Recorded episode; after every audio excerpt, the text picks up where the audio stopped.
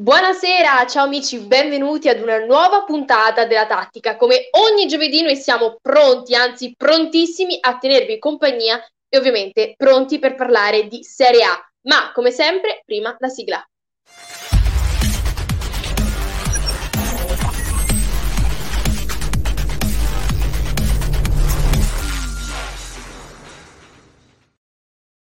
E allora eccoci tornati in studio. Oggi, come sempre, andremo ad analizzare la ventesima giornata di Serie A, poi passeremo alla prossima giornata che sarà la ventunesima, top e flop della settimana e concluderemo come sempre con il processo della tattica. E ovviamente io non sono sola, ma prima di presentarvi il nostro special guest di questa puntata, vado a far entrare in studio il direttore della tattica, Alessandro Barrera.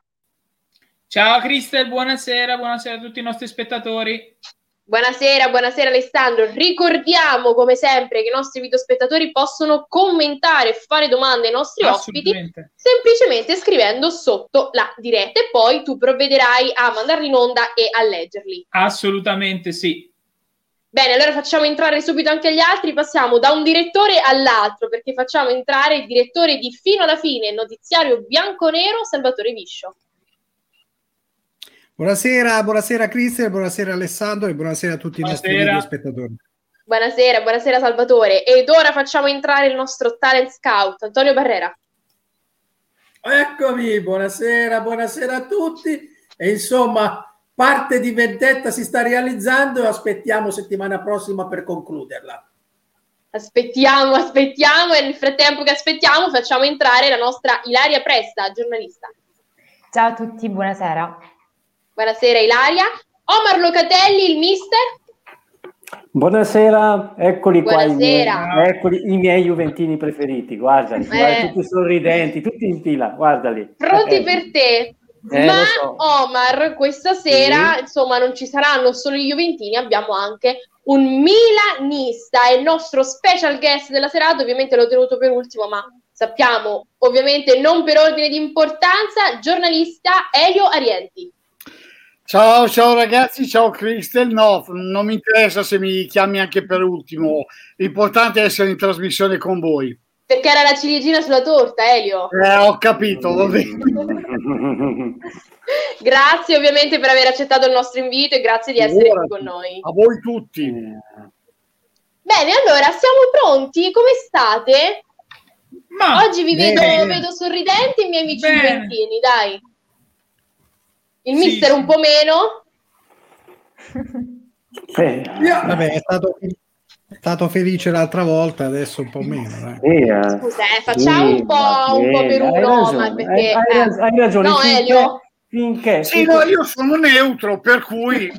io, io, dico, io dico io, solo questo. Io sono stato fatto fuori la settimana scorsa. Ma tu stai bene in cima? Ah, io sto benissimo in cima. Vengono tutti dall'alto in basso, tutti. Allora, iniziamo subito, andiamo a leggere i risultati della ventesima giornata grazie alle slide del nostro Alessandro. Eccole. Allora, Inter Benevento 4-0, Torino Fiorentina 1-1, Crotone Genoa 0-3, Sampdoria Juventus 0-2, Atalanta Lazio 1-3, Bologna Milan 1-2, Napoli Parma termina 2-0, Cagliari Sassuolo 1-1, Spezio Dinese 0-1 e Roma Verona termina 3-1 ed andiamo subito alla classifica.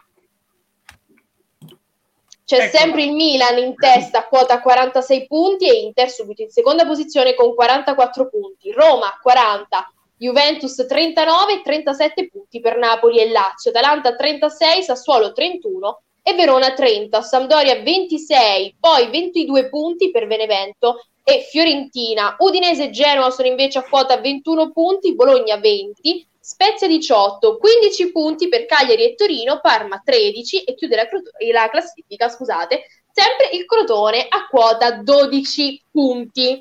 Insomma, ragazzi, che dire di questa ventesima giornata? Sicuramente favorevole per le squadre che sono lì in vetta, le quali hanno incamerato punti importantissimi in vista di un calendario che si farà sempre più fitto. Poi abbiamo visto la Lazio che passa 3-1 a Bergamo contro l'Atalanta e la scavalca anche in classifica.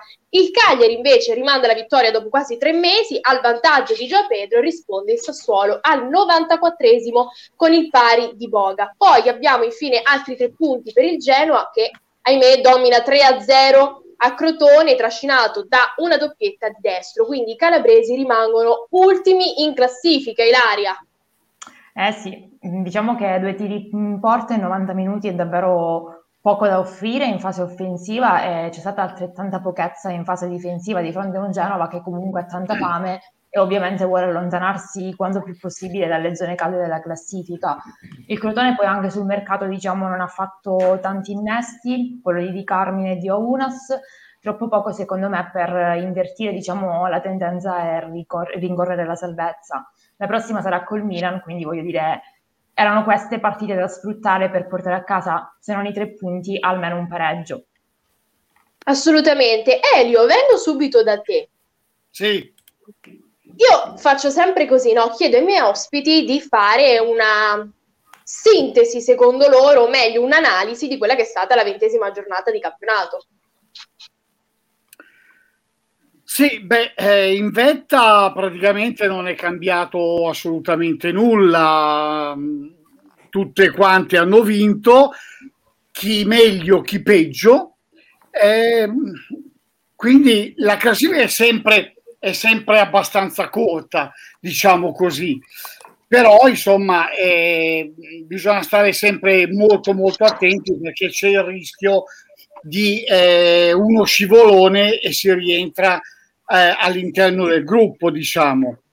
Ehm, per quanto riguarda il fondo classifica, anche lì sì, si è mosso qualcosina, ma, ma poco niente. In sostanza, anche lì la classifica molto molto corta, lì basta anche solo un punto perso e eh, rischi, eh, cominci a rischiare anche tu, eh, capisci? Quindi insomma è un campionato francamente ehm, che a me, al di là che sono milanista ovviamente, è un campionato che a me piace davvero, davvero tanto, un campionato che, che eh, da, di domenica in domenica può variare eh, determinate, può far variare determinate situazioni e quindi, e quindi cambiare anche le motivazioni per quello che sono le, le, le squadre eh, che, che, che, lo stanno giocando, insomma, praticamente.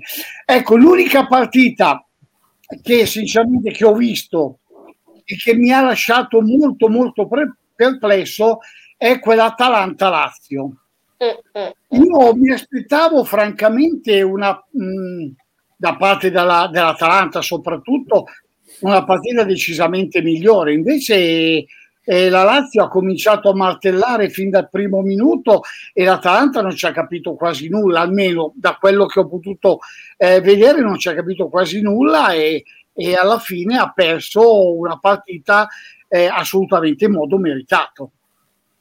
Certo, come dicevi Elio, un Atalanta che forse mh, dimostra ancora una volta di non riuscire a gestire al meglio la partita infrasettimanale. Allora io vi chiedo, no, in vista anche della ripresa della Champions League, l'Atalanta perderà no. ulteriori punti in campionato, appunto consideriamo che è un campionato eh, equilibrato e di conseguenza con una classifica, come ha detto anche Elio, corta. Alessandro. Mm. Ma assolutamente sì, io credo che l'Atalanta ormai sia arrivata un po' a quello che è il punto massimo, quindi adesso mh, è in una fase in cui deve iniziare a gestire le forze perché sa che comunque in Champions League vuole dimostrare qualcosa e questi impegni ravvicinati lo stanno dimostrando che comunque un po' di difficoltà in questo momento ce l'ha. Riguardo alla giornata, io credo che sia stata una giornata di transizione perché alla fine mh, tutte le big hanno guadagnato punti e quelle di media classifica insomma hanno pareggiato quasi tutti, forse l'Udinese è riuscita a imporsi a Spe- alla, alla, Spezia con quel rigore di De Paul, ma niente di rilevante. Eh, sì, in zona salvezza il Genoa ha dato un bello sprint andando a, vin- a vincere a Crotone, che non era scontato. Eh, però per il resto niente, l'unica sorpresa della, della, settimana è stata appunto la sconfitta dell'Atalanta in casa che da tanto tempo che non l'avevamo perdere, mm, ma la sconfitta ci può stare, ripeto, perdere così non l'abbiamo vista tante volte l'Atalanta e questo mi fa pensare che insomma un po' di qualche problema c'è in casa bergamasca. Elio, prima ti ho visto che scuotevi la testa. Sì, eh, no, Alessandro ha ragione da un certo punto di vista. Eh, non sono convinto che l'Atalanta sia quella eh, vista contro, contro, la Lazio. Eh, è vero, adesso arriveranno le coppe, non ci sono ancora, arriveranno le coppe, eh, le, le, partite infrasettimanali conteranno tantissimo, eh, soprattutto per poi in, in eh, raffronto alle partite di campionato, questo è chiaro. Io mi aspetto un Atalanta che l'Atalanta sta giocando comunque un, un buonissimo calcio. Io mi aspetto un Atalanta che possa già da domenica ricominciare a correre, perché ripeto, questa Atalanta qui non è l'Atalanta che conosco io. Ma sentiamo che cosa ci dice il nostro bergamasco. Allora, partendo dall'Atalanta, dal mio punto di vista, sta inserendo dei giocatori che ha utilizzato poco fino ad oggi, da Milianciuk a Maele, eh, anche perché deve, deve, gestire, come avete detto, più impegni nel futuro. La, non è secondo me all'apice della sua forza l'Atalanta, poi sappiamo che Gasperini ha una metodologia di lavoro che porta in crescita col passare dei mesi nella seconda parte di campionato io rimango fiducioso sia per la Coppa Italia, dove c'era grosso interesse, e sia per il passaggio in Champions. Poi da non sottovalutare che l'Atalanta comunque con la Lazio in settimana ha giocato per diversi minuti in inferiorità numerica e, e naturalmente ha, dato mol- ha, ha utilizzato molta energia per, per il passaggio del turno in Coppa Italia, obiettivo mai dei bergamaschi. E dopodiché alla domenica si ripresentava la partita il mercoledì contro il Napoli, avversario tosto, sempre per riuscire ad arrivare comunque eh, in finale a questa Coppa Italia e qualcosa all'Atalanta ha concesso a livello di intensità per poi ritrovarsela con il Napoli in settimana. Tony, sì, tu invece eh. sei d'accordo con quanto detto dai tuoi colleghi, insomma? Riguardante sì. la, l'ultima giornata di campionato. Sì, sì, sono d'accordo. Una giornata piuttosto transitoria, come si diceva, dove le, le, le, squadre, le squadre in testa alla classifica, in alto alla classifica, comunque hanno vinto, chi più e meno bene, però diciamo così che questa, questa giornata qui appunto eh, è servita un attimino solo per a, allungare i distacchi con quelli che, che arrivavano, che arrivano, che c'erano dietro, tipo l'Atalanta, che in questo momento, secondo me, dopo una piccola parentesi che ci sembravamo illusoria, ma mi sa che ancora non ha, non ha eh, tolto dalla testa il Papu. E quindi, come diceva anche Omar, ha, dovuto anche gestire, perché le partite iniziano a essere veramente tante, e quindi ha dovuto anche gestire il gruppo, inserendo alcune, alcune persone che hanno giocato, alcuni giocatori che hanno giocato veramente molto poco. Adesso invece il campionato si fa bello, adesso si incomincia seriamente, e le partite cominciano a valere veramente i tre punti e il punto può essere fondamentale. Ricordiamo ad esempio che la Juventus già sabato incontra la Roma, poi incontrerà l'Inter in Coppa Italia e poi ancora il Napoli. Quindi per una squadra come la Juventus questa settimana che ha da venire può essere una settimana importantissima e forse anche decisiva sia per il campionato che per la Coppa Italia. Eh, quindi, quindi si comincia già a capire dove può arrivare la, una, una delle squadre che segue. Per il resto il Milan ancora una grande forza di volontà, l'Inter vabbè battendo 4-0 il Benevento che squadre tipo la Juventus ci ha fatto veramente fatica, quindi comunque ha dimostrato la, la, la loro forza e, e, il loro valore. Poi la partita di, di Coppa Italia è stata un po' come quella della Juventus eh, contro l'Inter in campionato, cioè tatticamente sbagliata, soprattutto il primo tempo, e poi si sono aggiunti gli errori, gli errori del, del, del portiere che hanno aggravato, hanno aggravato il, il, problema. Nel secondo tempo, mentre l'Inter ha rifatto la quadra e ha, possiamo benissimo dirlo, anche schiacciato e dominato la Juventus, che ci è sembrata la Juventus quella bella, quella contadina, quella che si metteva dietro gambe lunghe e pedalare, lì, lanci lunghi e pedalare per portare a casa il risultato che finalmente ci siamo riusciti. Allora, Devi... so che c'è un commento, eh? poi, poi vengo da te, Salvo, leggiamo? Assolutamente sì, William ci dice ciao Cristel, buonasera a tutti, domanda per mister Locatelli, la Dea arriverà a giocarsi la finale l'anno scorso? Credo che sia comunque di Coppa Italia. Perché no? Io confido veramente che un trofeo dopo... È sfuggita due anni fa e lo sappiamo perché, almeno noi più a Bergamo ce lo ricordiamo bene, e dal mio punto di vista l'Atalanta punta parecchio su questo trofeo, sa che comunque la Champions non la potrà mai vincere e, e, quindi rimane veramente la Coppa Nazionale il vero obiettivo. Il campionato diventa un po' complicato perché devi comunque gestire tutta questa energia. Io sono interista, ma farebbe veramente piacere per il lavoro che sta facendo e come diceva Elio, per il gioco che produce in campo, che portarsi a casa un trofeo, se lo merita. Salvatore? Ma vogliamo parlare dell'Atalanta? Ah, allora, ah, sì, io... dai, perché no? Tanto abbiamo allora... tempo per parlare della Juve dopo, figurati. Sì, sì, sì, certo, certo. Allora, eh, io credo che... E del partita... Milan e dell'Inter. credo che la partita della Lazio, Atalanta-Lazio sta nel gol di Marusic eh, ha trovato quel gol della domenica che ha cambiato un pochettino mh, mm, la partita. Poi l'Atalanta sicuramente ha lavorato molto di più per cercare di mh, mm, strappare la qualificazione alle, alle semifinali, eh, come giustamente diceva Omar, 10 contro 11 e quindi un po' ha pagato del, mm, delle energie sp- spese durante questa partita. È anche vero che gli mancavano tutti e due gli esterni, Atebor e Gossens, e quindi ha pagato sicuramente tutto questo. Però in fin dei conti non è che ha perso contro l'ultima eh, in classifica, ha perso contro una signora squadra che si chiama Lazio e che è andata forse molto più motivata a giocarsi questa partita che rispetto all'Atalanta che eh, sicuramente si sentiva appagata di essere sì, qualificata e poi aveva una partita importante come eh, la gara andata contro il Napoli, quindi tutte queste, eh, queste componenti hanno un po' fatto sì che l'Atalanta lasciasse tre punti che poi sicuramente nel percorso del girone di ritorno sicuramente recupererà. Uh, tanto è la squadra che lotterà fino alla fine per cercare di raggiungere un quarto posto, senza alcun dubbio.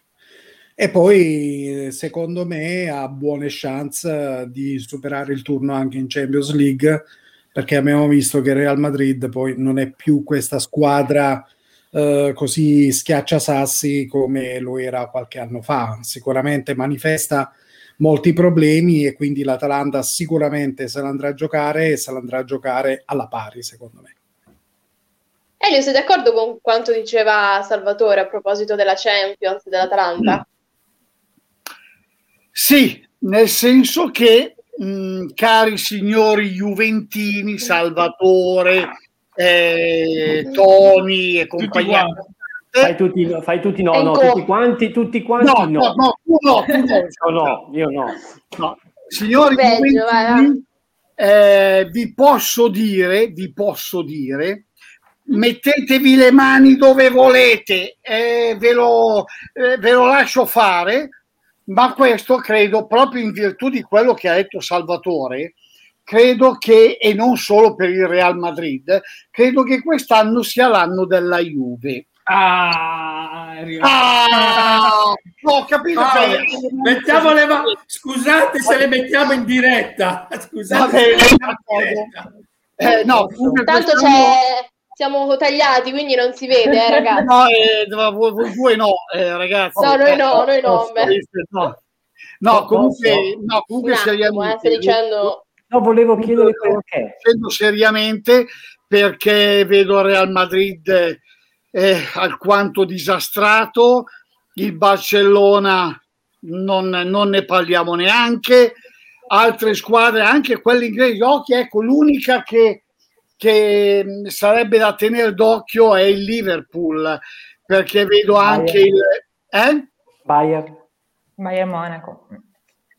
Eh, No, ma il Bayern Monaco, ragazzi, ha cambiato tanto, ha cambiato tanto in, in questi ultimi due anni, non è più il Bayern Monaco eh, che ricordo io con i Ribéry, con tutta quella gente lì.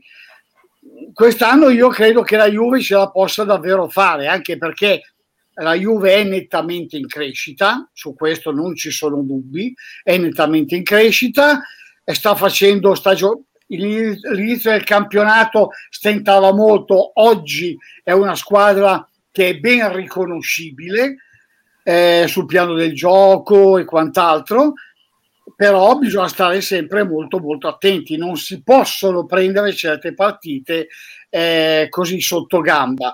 Eh, ha ragione eh, Salvatore quando dice che l'Atalanta ce la può fare con Real Madrid. Ripeto, vedo Real Madrid veramente disastrato. Mi dispiace per loro, anche perché a me Real Madrid piace, è sempre piaciuto, ma quest'anno veramente è una roba, è, è imbarazzante vedere il Real Madrid. Dovrebbe avere anche una grande perdita un, eh, in attacco, dovrebbe, non dovrebbe giocare Al- Alan, giusto? Se non sbaglio. Hazard. Hazard, No, scusa, Hazard. sì, sì, dovrebbe avere anche con la prima partita con l'Atalanta la sua assenza. Sì, ma infatti eh, io quest'anno, ripeto, quest'anno Real Madrid non, non, non penso che vada molto oltre eh, gli ottavi di finale, non credo, però Però, però è sempre una, una società di tradizione, eh. quindi sai che Sì, sanno sì, gestire bene sì. le emozioni, sanno gestire Eh, bene questo tipo di partite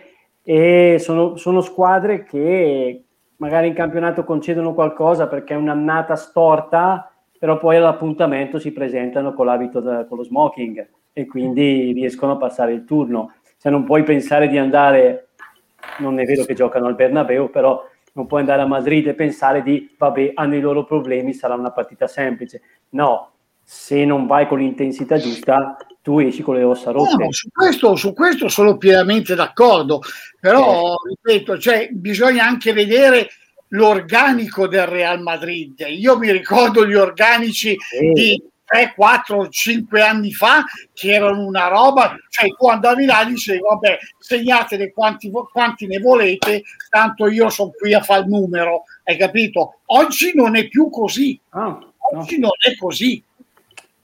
Però, Ma Allora anche- mi raccomando, dico ai nostri videospettatori, fateci sapere la vostra opinione anche in merito alla discussione che stiamo facendo riguardante la Champions. Tony, No, dicevi? volevo dire, ma anche, anche lo stesso fatto che si continua a mettere sempre in dubbio eh, Zinedine, no? quindi anche quello può creare un po' di scompiglio all'interno della squadra. Eh, ancora oggi leggevo... L'hanno già il sostituto per l'anno prossimo, dai, sta già arrivando. Da Milano col furore. Arriva, sì, Allegri. dicevo Allegri, Eh, so, Allegri. infatti, infatti. Eh, per questo però può creare comunque eh, perché magari qualcuno non è più con Zidane quindi sa che se ne va e quindi magari può metterci qualcosina in meno Eh, anche queste cose qui insomma pur essendo una grande squadra una squadra eh, di tradizione una squadra con tutti gli stimoli e i valori che, può- che si può avere ma un po' di confusione se si inizia a portare dentro gli spogliatoi un po' di confusione eh, poi la vedi anche in campo ecco. Allora facciamo così, leggiamo il prossimo turno, poi torno da voi.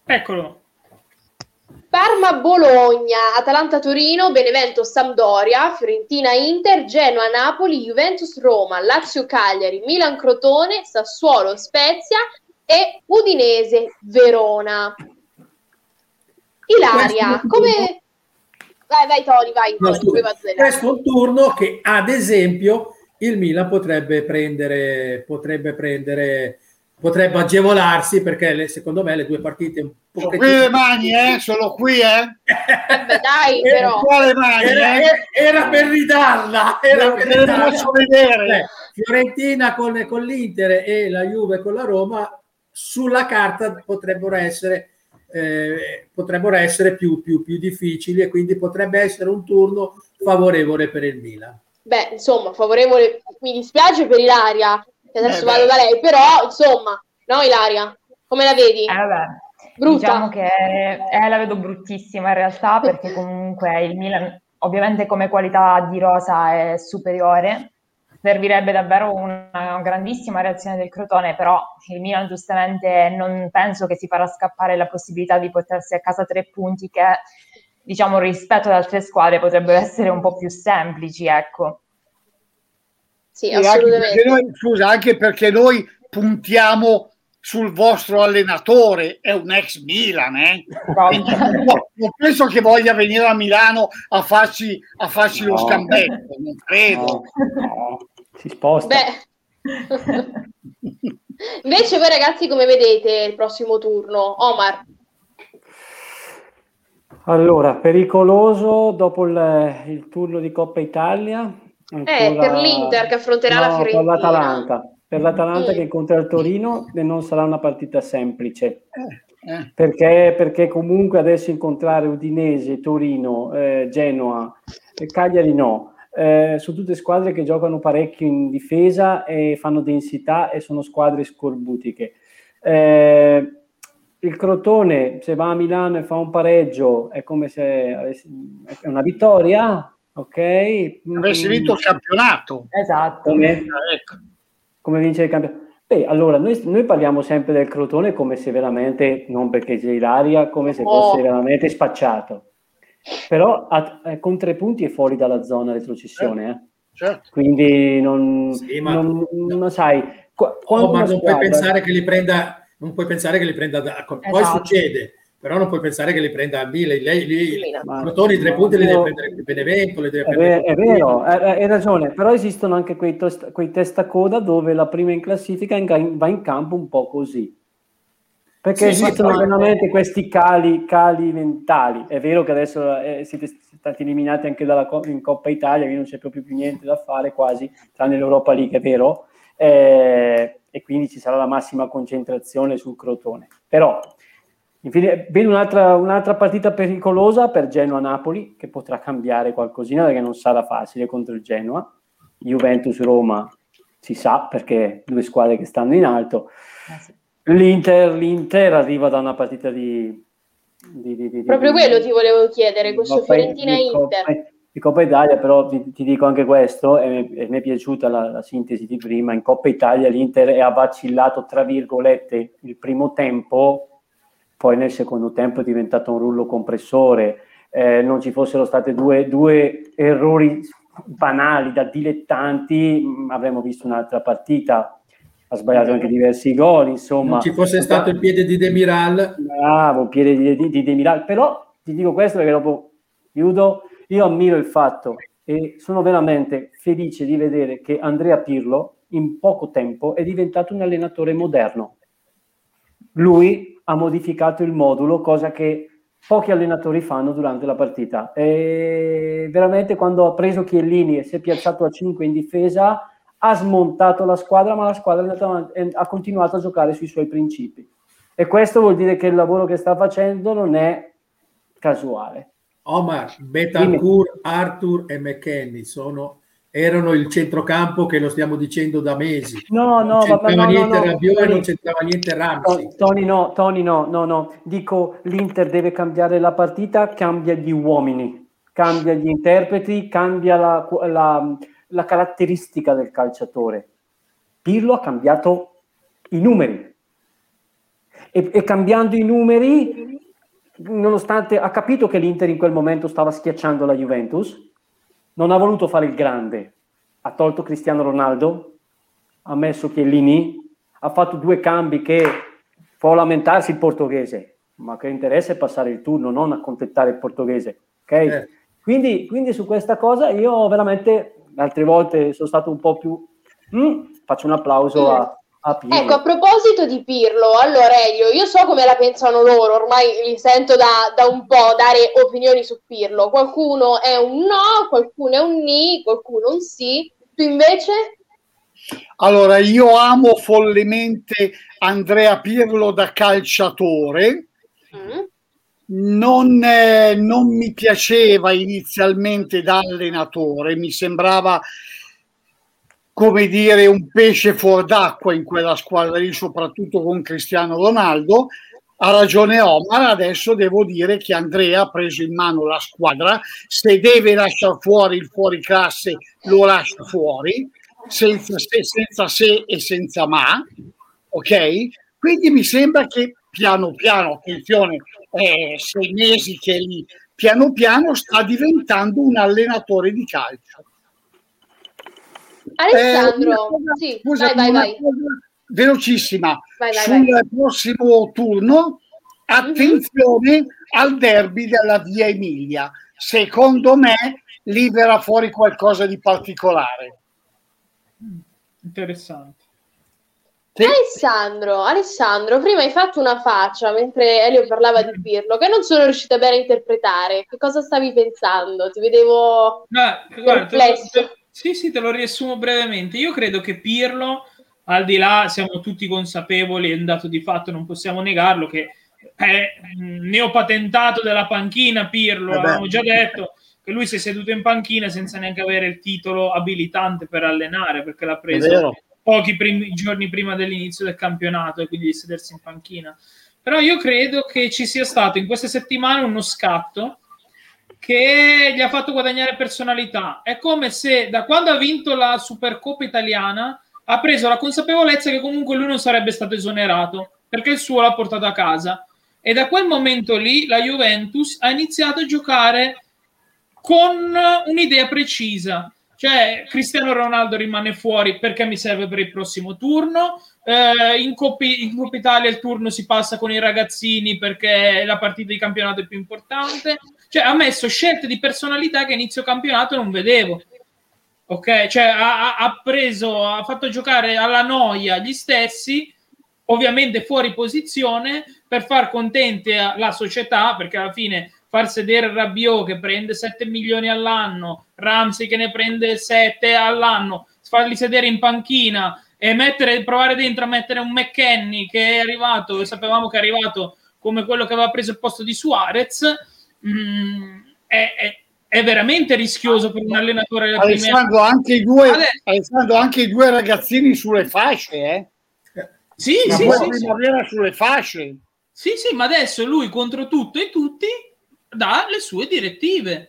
E Certo. sono quelle, punto. Cioè, eh, lo sapevamo, nel senso, anche adesso è infortunato di Bala, ma quando tornerà di Bala, non credo che troverà più posto ormai, è segnata la strada per Paolo Di Bala. O si sveglia o si sveglia, perché tanto c'ha Kuluseschi, c'ha comunque giovani che ha provato in posizioni azzardate, perché Kulusevski non aveva mai visto eh, prima punta, lui li ha provati e sono riusciti con la sua Ma- idea di gioco. Ma la sua idea di gioco è stata rafforzata, per mia esperienza, è stata rafforzata dalla vittoria in Supercoppa.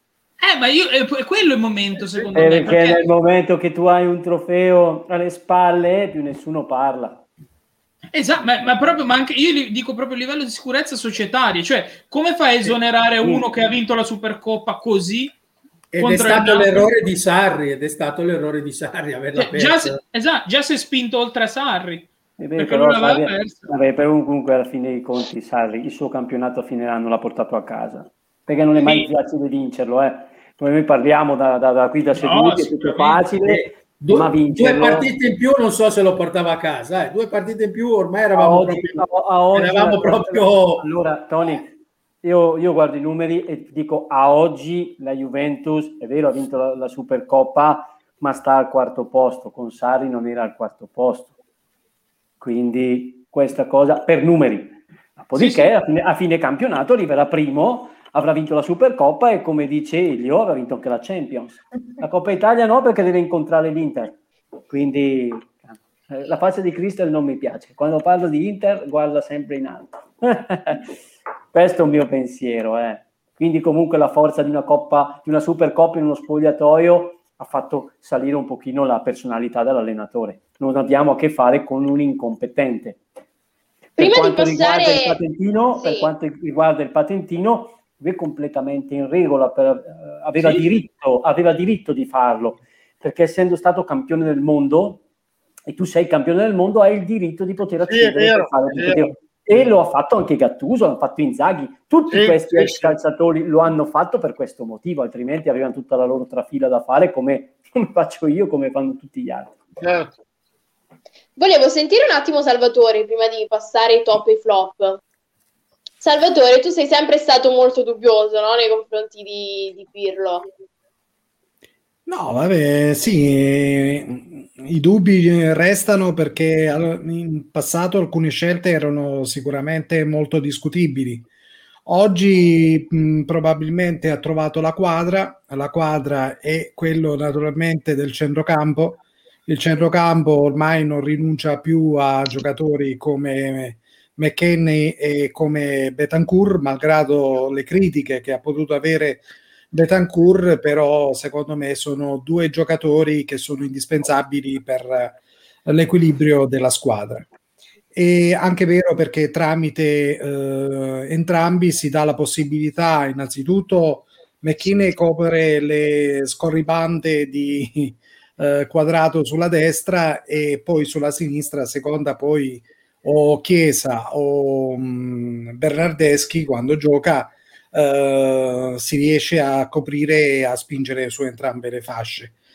Credo che eh, sono d'accordo con quanto dicevano anche gli altri. Sicuramente la vittoria in Supercoppa ha dato fiducia un po' a tutto l'ambiente e, eh, e diciamo che al Pirlo, a furia di prendere le botte nei denti di tutte le critiche che ha preso, diciamo che a questo punto lui ha un po' eh, terminato di parlare noi, come dicevamo in altre occasioni, ma adesso parla che lui è l'allenatore, lui decide e lui si prende le responsabilità, come la responsabilità di prendere Ronaldo e di dire tu te ne vai in panchina e decido io cosa è il bene per la squadra, non lo decidi te. Quindi questo sicuramente è stato molto importante e questo cambio ha dato fiducia anche agli altri, hanno fo- capito che lui è l'allenatore e quindi adesso tutti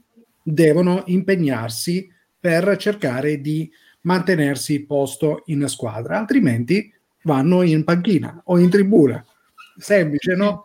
Era questo che bisognava far capire a Pirlo, lo ha capito e quindi di conseguenza ha cambiato e stravolto la Juventus. Infatti io ho visto proprio questo salto. Di... Voglio rispondere. Eh, il problema è che è vero che Sarri ha vinto lo scudetto, però parliamoci chiaro. Sarri, a differenza di Pirlo, ha avuto un precampionato, ha avuto la possibilità di eh, preparare una sua squadra. Poi purtroppo non è che a Sarri, ripeto, si contesta il fatto del suo modo di lavorare, perché certo, lui lo ha fatto vedere a Napoli e lo ha fatto vedere al Chelsea e dove è andato, tranne che Napoli, ha vinto qualcosa. Il Chelsea ha vinto la Coppa UEFA, a Torino ha vinto lo scudetto. Questo è chiaro. Purtroppo sia al Chelsea sia a Torino sono state criticate forse la gestione interpersonale tra allenatore e calciatori, che naturalmente l'hanno portato poi a essere esonerato. E credo che anche i rapporti con la società sicuramente non sono piaciuti. Non sono piaciute alcune dichiarazioni post la partita del Napoli. Non dimentichiamoci che ha perso la finale di Coppa Italia contro il Napoli. Non dimentichiamoci che ha perso la finale di Supercoppa europea dopo che era stato uh, umiliato a Roma contro la Lazio. L'ha ripersa un'altra volta con la Lazio schierando la stessa formazione e sbagliando per l'ennesima volta la formazione e malgrado aveva dei giocatori che oggi Dybala era in forma, oggi non lo è, aveva Higuain e aveva Ronaldo, quindi di conseguenza ha perso due finali e questo secondo me ha pesato anche sulla scelta insomma della società. Per quanto riguarda dico, il turno infrasettimanale, ritornando alle partite, credo che la partita che potrebbe cambiare i destini del campionato è proprio Juventus-Roma. Perché come è accaduto nel girone di andata quando si sono affrontati Roma-Inter, in cui la Roma era a tre punti di distacco dall'Inter, poteva raggiungere l'Inter, oggi la Roma deve dimostrare di che pasta è fatta andandosi a giocare il terzo posto in classifica contro la Juventus. E credo che questa sia una partita in cui entrambe le squadre devono dimostrare quali, qual è il loro proseguo in campionato. Per la Champions l- l- dico che Forza Bayern. tu la puoi vincere anche l'Atalanta. Allora, scusate se vi interrompo, eh, ci tengo a ringraziare gli amici di FM TV che perché siamo in onda, ragazzi, eh? siamo in diretta su FM TV e ovviamente ci si può seguire anche sul sito fmtv.live per chi non fosse appunto della regione Marche. Ringraziamo gli amici di FM TV. E andiamo avanti, vediamo se, se ci sono dei commenti. Andiamo avanti con top e flop, direi. Bene, allora punto. passiamo ai top e flop. Prima i flop. Eccoli che arrivano i flop di giornata e abbiamo al primo posto l'Atalanta, al secondo il Verona e al terzo posto il Torino. Allora, Elio, vediamo, tu sei d'accordo con questa classifica? Vorresti cambiare qualcosa e se sì, che cosa? No, no, no, non vorrei cambiare assolutamente niente perché i flop effettivamente sono quelli. Al primo posto l'Atalanta ci sta avendo perso in casa con, eh, con la Lazio, al secondo posto mi pare il Verona che eh, comunque mh, in ogni caso secondo me sta facendo una buona stagione, certo poi eh, ogni tanto devi cadere, non c'è niente da fare, non è che puoi fare eh, 30, 38 partite, eh, tutte vittorie e pareggi, qualche volta devi cadere. È caduto non benissimo, però ci sta e il terzo non mi ricordo più cos'era. Torino. Lo vediamo sotto il Torino. Eh, ragazzi, il Torino. Io ho le mie idee, però. Io non so quali sono le tue idee. Alessandro no, no, lo già in Serie sai, B.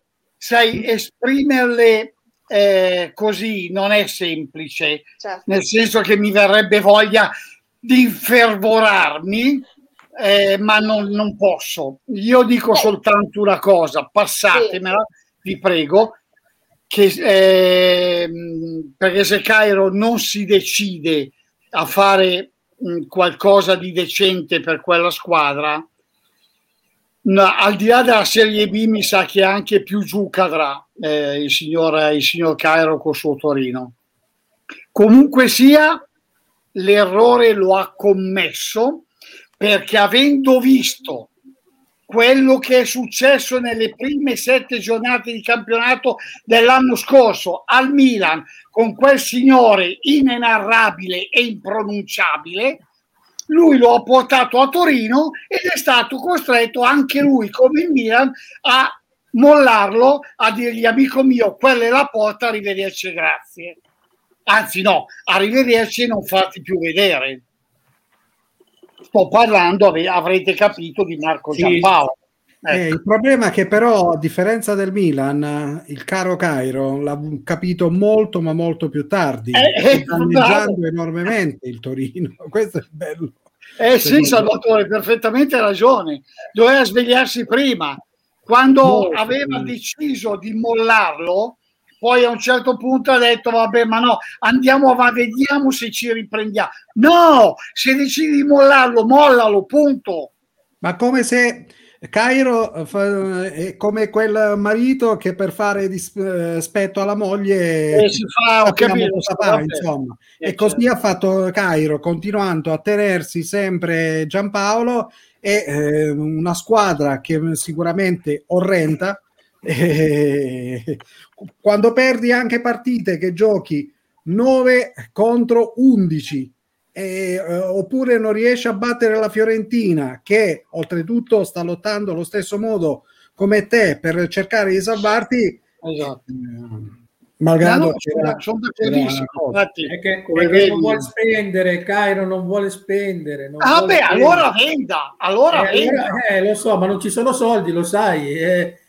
chi lo compra? Una squadra così chi la compra? Si fa fatica, è vero che poi qui le cifre sono inerarrabili perché arriviamo a 950 milioni. Però Antonio, io non sono d'accordo con te sul fatto di spendere perché Cairo purtroppo ha sempre speso. Il problema è che ha speso, male, speso male. Giocando, comprando giocatori ormai finiti, vedi Zazza, oppure altri giocatori come lo stesso Verdi che sono stati mandati via dalle proprie società.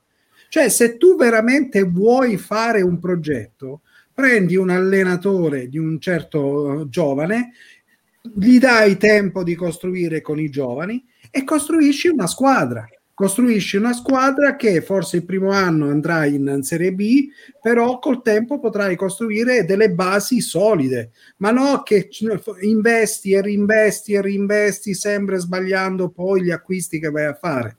E questo secondo me il problema di Cairo non è investire, è investire Come? male. Come investire? Certo. Però io vi faccio una domanda e vi dico, ma siete proprio sicuri che il problema del Torino è l'allenatore? Giampaolo prima, Nicola adesso? Così. Nicola hai due domeniche, hai due partite o tre che lo vediamo. Giampaolo sì, eh, ragazzi. Eh, se con Giampaolo eh, è vero che nessuno, comunque non solo lui, ma nessuno ha fatto precampionato, ha fatto nulla, si è partiti praticamente direttamente, no? Oh, ma uno come lui, dopo cos'è, una dozzina di partite, 12, 13 partite, quello che sia, eh, sei, sei, praticamente al penultimo posto in classifica, è eh, bello mio, devi prendere e di accomodati e arrivederci. Eh, e soprattutto il Crotone che appena sotto... Poi, eh, poi, scusa Tony, poi non è tanto eh, i risultati che non vengono, è il gioco. Cioè, quello che stavo dicendo. Torino, il Bravo. Torino come giocava? Ditemelo. Male, cioè inesistente no, proprio. Non solo male, ma non c'era proprio un vedevi tatticamente era una roba non so, che, che, è fuori dal mondo. Il cioè, Crotone cioè, gioca meglio, anche se dietro il Crotone gioca meglio. Il Crotone ci crediamo che possa vincere qualche partita. Il Benevento di Inzaghi, il Benevento di Pippo gioca cento volte meglio del Torino, ma cento volte meglio. Certo, certo. Alessandro, tu che lo dai appunto già in Serie B. Sì. Allora, secondo te qual è il problema? Il problema è che mh, sta succedendo quello che succedeva un po' negli altri anni a squadre magari anche più blasonate, ovvero si prendono due, tre giocatori e pensi che quei due, tre giocatori fanno la differenza su tutto.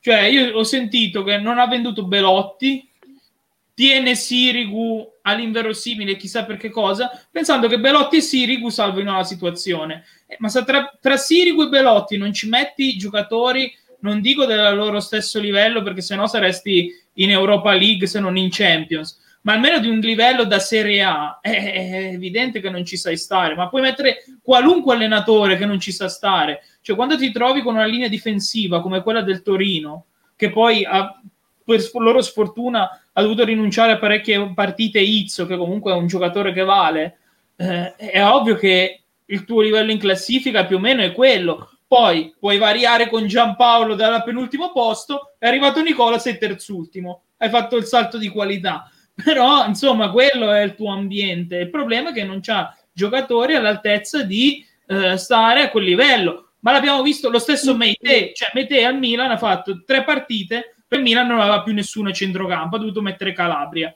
Adesso rientrerà Benasser, eh, inizierà a rodare un po' Tonali, Meite va in tribuna e poi lo rimandano indietro a Torino a fine stagione. Cioè, non pensate che lo riscatti il Milan. Mister, ti vedo concentrato su, su, quello che stanno dicendo perché sei abbastanza silenzioso. Che cosa ne pensi del Torino? Sei d'accordo con quello che hanno detto?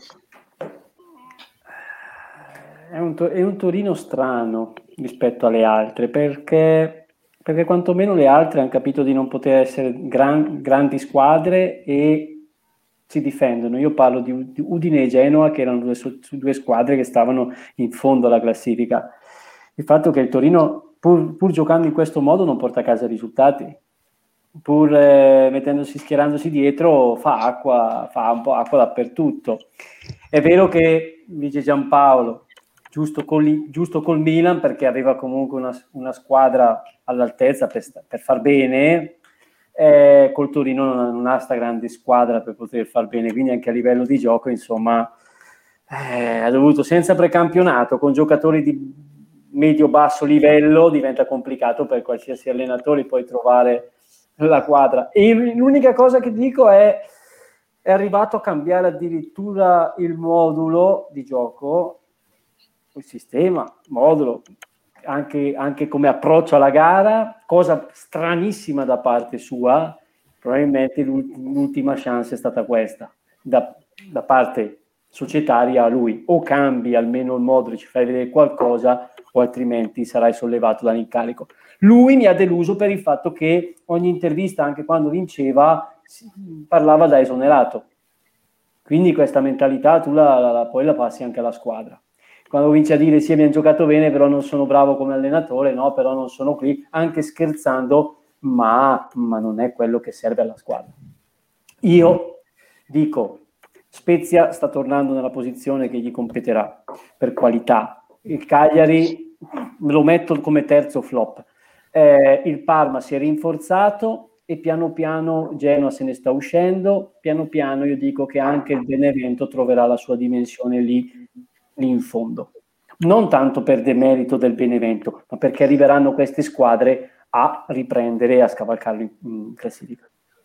Allora, velocemente ragazzi andiamo a vedere anche i top di questa settimana. Mm. Eccoli che arrivano. Top, al primo posto la Juventus, al secondo la Lazio, terza il Genoa. Ilaria, vengo subito da te mm. adesso. Allora, per quanto riguarda il top. Sì, diciamo che ci può stare.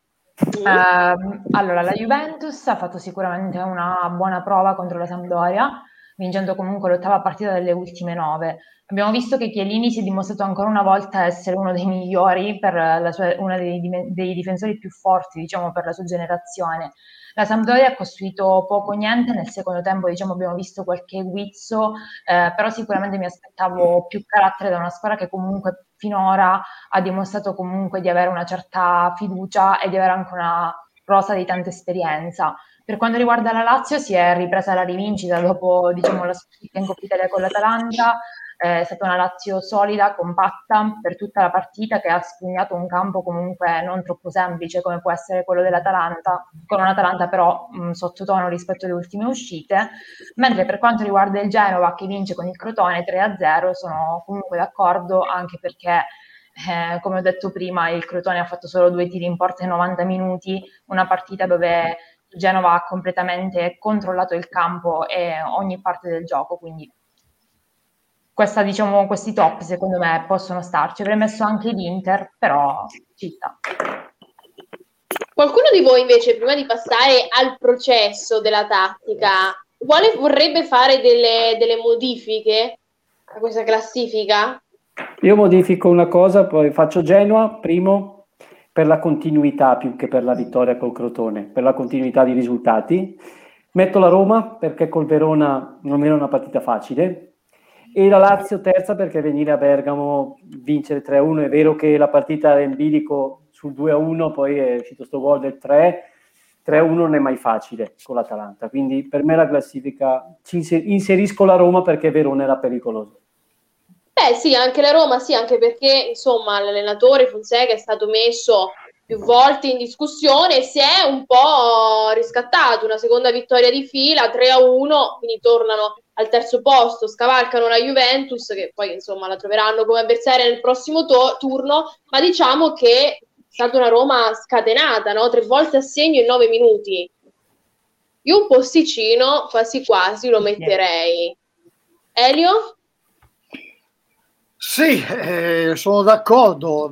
La Roma mm, mi ha fatto una buonissima impressione perché giocare eh, e vincere in quel modo contro un eh, Verona che mi pare stia ricalcando le buone prestazioni della, della passata stagione, seppure con un Verona completamente rivoluzionato, non è semplice, vuol dire che Juric eh, sa fare il suo mestiere, perché insomma eh, hai una squadra in blocco, te la, te la fanno fuori e te ne mettono dentro degli altri, quindi devi ricominciare da capo e fare ancora certe prestazioni non è semplice. Quindi la Roma eh, contro questo Verona ha fatto sicuramente, non dico un'impresa, ma ha messo, ha messo in, in classifica tre ottimi punti.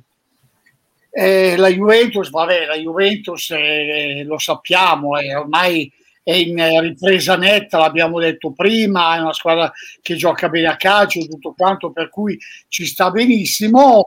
E il Genoa nello scontro diretto per non retrocedere con una concorrente come il Crotone, ragazzi, andare, andare lì e, e portare via eh, l'intero risultato non è, non è da tutti i giorni, ecco giocando certo. poi anche un discreto calcio.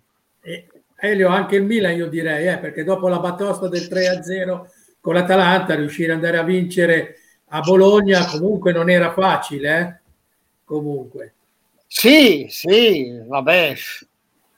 Se eh. sei in testa, eh, gioia, mia, gioia mia, se sei in testa alla classifica, cioè voglio dire Bologna, eh, Benevento, quella roba lì, cioè devi saltare a pie pari, eh. Non è che hai fatto l'impresa per andare a Bologna. Sì, no, non è l'impresa, eh. ma vieni da un 3-0, sì, 3-0 che, che, che, ha bruciato tantissimo, eh. Sì, 3-0, sì, cioè, è, è, stato un po' un fulmine al sereno con tutto il rispetto, con tutta la forza dell'Atalanta. No, no, ho capito, Tony, hai ragione, hai ragione, però tieni presente anche il fatto che veniamo da parecchie settimane con una squadra dimezzata tra eh, Covid, tra infortuni, certo, tra certo. la squalifica. Adesso, adesso sta rientrando anche, anche il, il giovanissimo Matteo Gabbia, la squadra si sta ricomponendo e adesso vediamo eh, andando avanti. Eh. Allora, visto che state parlando di Milan, io Alessandro inizierei il processo proprio con l'argomento che lo vede protagonista. E allora iniziamo. Scusa, scusami un attimo, processate il Milan che è in testa alla classifica. Ma eh, ne stavi no, parlando tu. Eh, io alzo le mani, io ho colto la palla al basso, no, anche perché so che no, questo titolo non ti piace. Non sto, dicendo te, sto dicendo ad Alessandro. Alessandro processa il Milan che è in testa alla classifica. No, noi allora, processiamo altri, tutti. Allora gli altri che, che, gli devi dare? Dieci anni di galera? No, l'ergastolo. l'ergastolo. Leggiamo il titolo che a te non piace, Alessandro. Certo. Vediamo un po'. Milan vince ma non convince. Riuscirà a tenere la testa della classifica fino a maggio? Ma non lo so, io questo vince ma non convince, Elio. Infatti, mm. ma, non, ma, non, lo so, ma, ma vabbè, eh, Massimiliano, eh, cioè, scusa Alessandro, un carissimo amico, per carità ci mancherebbe, mi sta anche bene, però stavolta, cioè, Però Alessandro, scusami, eh. I flop, ti metto fra i, fra i flop. Alessandro fra i flop. Anche perché adesso ci devi spiegare perché secondo te non convince allora. Ma eh, io ho visto la partita di Bologna, insomma, è ancora non è il Milan che avevamo conosciuto a inizio campionato, che è poi quello che l'ha portato in testa alla classifica. Io credo che alla fine il Milan sia un po' sulle gambe Mm, può essere l'impegno di Europa League, perché adesso ormai, eh, insomma, con l'uscita dalla Coppa Italia il pensiero incomincia ad andarci alle competizioni europee. Uh, quindi mh, mm, qualche Ma, calo di tensione tra due, se, tra due, settimane eh? Non è che sì, comincia domani è fra due settimane eh, eh però io lo, mm, ah, dico, che, dico, che, un po' il pensiero è quello un po' la sconfitta nel derby arrivata così credo che brucia tantissimo a Milanello. Perché, perché ancora. Ma gli abbiamo dato il contentino, ma gli abbiamo dato il contentino, mm. amico mio, ma sveglia. Mm-hmm. Non sono così sicuro. Alessandro, non sono così sicuro. Ale, Ale, scusa, scusa. Sì. Sono, sono eh, cos'è la prossima? Cos'è la ventunesima partita? Sì. sì. La ventunesima di campionato. Sono da 21 partite che, che mordono la coda. Ragazzi, la vetta non la vedono mai. Eh, e allora, come stai a raccontare barzellette? E dai, su. No, non sono così sicuro, io credo che bruci ancora. Mi, mi, pia- mi, pia- mi piace Elio quando parli così della Juventus. Hai ragione, hai ragione. Non avevamo dubbi. No, ma guarda che io dicevo prima del Torino di quel signore là, l'innominabile, Sì, che io non, sì. non pronuncio Perché? neanche il nome, ma Perché? anche voi non state molto meglio, eh? finché vi tenete in panchina quel signore da 12 milioni all'anno, non andate da nessuna parte, credimi, non andate da nessuna parte. E io non ne sono tanto convinto. Io, No, no, vi io- convincerete, vi convincerete. Lui, lui- lui si è già difeso dicendo che il progetto Suning è fallito e insomma trova, Ah, sempre, la, eh, scu- eh, trova eh, sempre la scusa del piangina, no? E certo, Eh, poverino. guerriero- Noi abbiamo in panchina eh, di momenti importanti un allenatore che è il guerriero piangina. Dai, guerriero piangina. Perché gli parte veramente per fare la guerra, però, però poi se succede qualcosa piange. È un sopravvalutato, ragazzi. Vero, Ancora, vero. cioè, se tu sei al Chelsea e vinci una Premier e, e- e a fine campionato ti dicono, bello mio, eh, eh, eh, fai andare le gambe e vattene, rimanerà per un anno e mezzo e nessuno, scusatemi, nessuno, vorrei dire una parolaccia, ma è meglio di no, nessuno gli dà retta, mettiamola così. Eh, ragazzi, qualcosa Non fare c'è. il buffon della situazione. Eh? Non fare il buffon della situazione con le parolacce. No, no, no, no, no, no, non, guarda. Eh, ma non si sta scaldando, vedi che, che tira sulle maniche, pronto proprio. No, ma le parolacce, le parolacce no. Però ragazzi non, non- non- non faccio neanche la figura del cioccolataio a dire certe cose che dice, che dice Buffon. Il, il, il, il- come si chiama? Com'era? Aiutami, il, il, il barile sul, sul cuore, là, com'era? Il La- bidone la- della spazzatura, cuore. ma per favore, ma dai, su. Per- però Elio, scusa, ti rendi conto che fra due settimane, come dici tu, tra l'altro, queste due settimane no, andiamo, cioè l'Inter e la Juve vanno incontro a delle partite molto, ma molto più difficili rispetto a quelle del Milan in campionato. Dopo que- no, no, calmati. Dopo Come? queste due, setti- dopo Ah. queste due settimane tocca a noi perché Sì, abbiamo in- consecutivamente Inter e Roma. Certo, però non intanto è che solo voi- che solo voi avete, avete partite difficili, abbiamo anche noi, eh?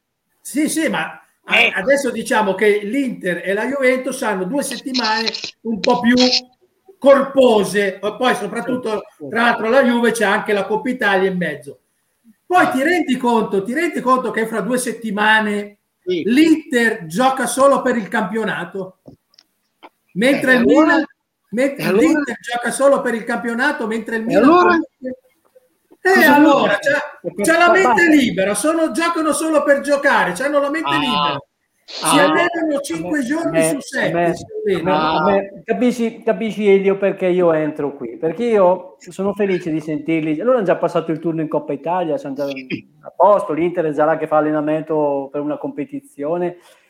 Attenzione, perché va alla fine che qualcosa magari alla fine vince l'Inter eh, e vabbè, rimane con la Supercoppa la Juve e tanti saluti.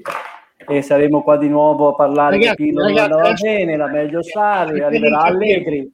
Oh, ma ascolta, cerca di capire. Io sto scherzando, sto Certo, giocando, ovviamente. certo, certo. Però voglio dire, cioè, non è che il campionato è una roba così che si va, si va lì e si gioca e, e si No, vince.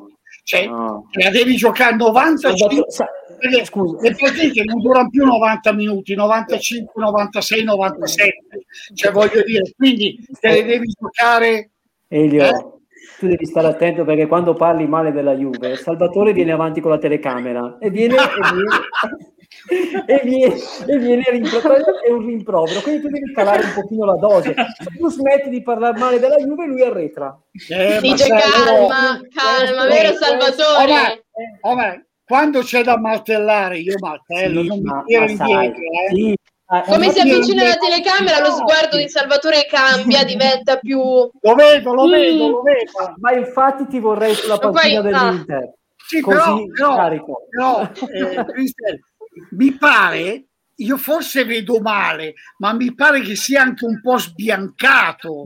Eh, non so se sia la luce o Salvatore, ti stai, stai sentendo male? Salvatore, scusa, scusa, facci vedere per cortesia, facci vedere le mani. Io prima te l'ho fatte vedere. Ah, ecco, ok, va bene. Quando tu hai detto di non, me, di non, mettere le mani a quel posto che sappiamo, io ho già alzato le mani. Sì, sì, ah, ecco, sono testimone. Va bene, va bene. Allora, secondo me il campionato si decide nel derby di Milano. Perché lì nel derby di Milano eh, entrambe le squadre... Eh, fra tre settimane? Eh, fra tre partite? Sì. sì. Eh, secondo me sì, e dipenderà molto a come si arriverà a quella partita. Mm. Perché credo che eh, adesso facendo tutti gli scongiuri di questo mondo, sicuramente però la Juventus eh, naturalmente non ha ancora la qualificazione in mano, mh, ci sono ancora 90 minuti da giocare.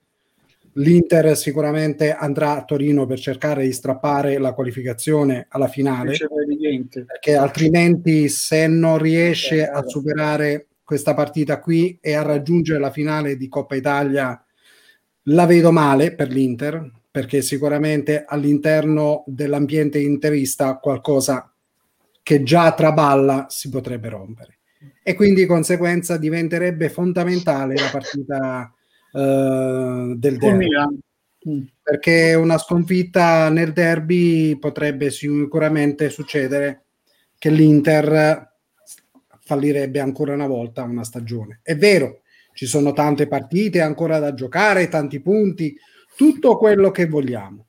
Però è anche vero che se il Milan riesce a guadagnare ancora qualche punto e mettiamo che arrivano allo stesso punteggio che eh, distacco di punti che c'è adesso, il Milan riesce a battere l'Inter e a piazzarsi a 5 punti di stacco dal Mil- dall'Inter, al Milan non gli fregherebbe niente dell'Europa League, andrebbe anche lì con la primavera, perché a questo punto fondamentale diventa vincere lo scudetto, perché la Coppa UEFA sappiamo che è sempre una partita e un Salvatore, eh, scusami un secondo, la Coppa UEFA se la vinci ti dà l'accesso diretto alla Champions League, ricordati sì, però, sì, è vero, però eh. ma io credo che il Milan ce la fa arrivare in uh, Champions League, anche uh, il Milan arriverà tra i primi quattro posti adesso. Sì, questo è in dubbio. Penso che ha più possibilità il Milan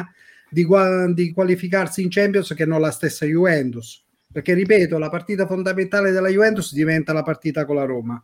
Quella è la partita fondamentale perché secondo me anche lì perdere punti contro la Roma diventerebbe sicuramente molto molto problematico. Poi ripeto, ci sono tanti punti, ci sono tante però sono partite che possono cambiarti nel bene o nel male, perché non è che c'hai tutto un girone di, ritorno da affrontare. Qui abbiamo un girone di ritorno e basta.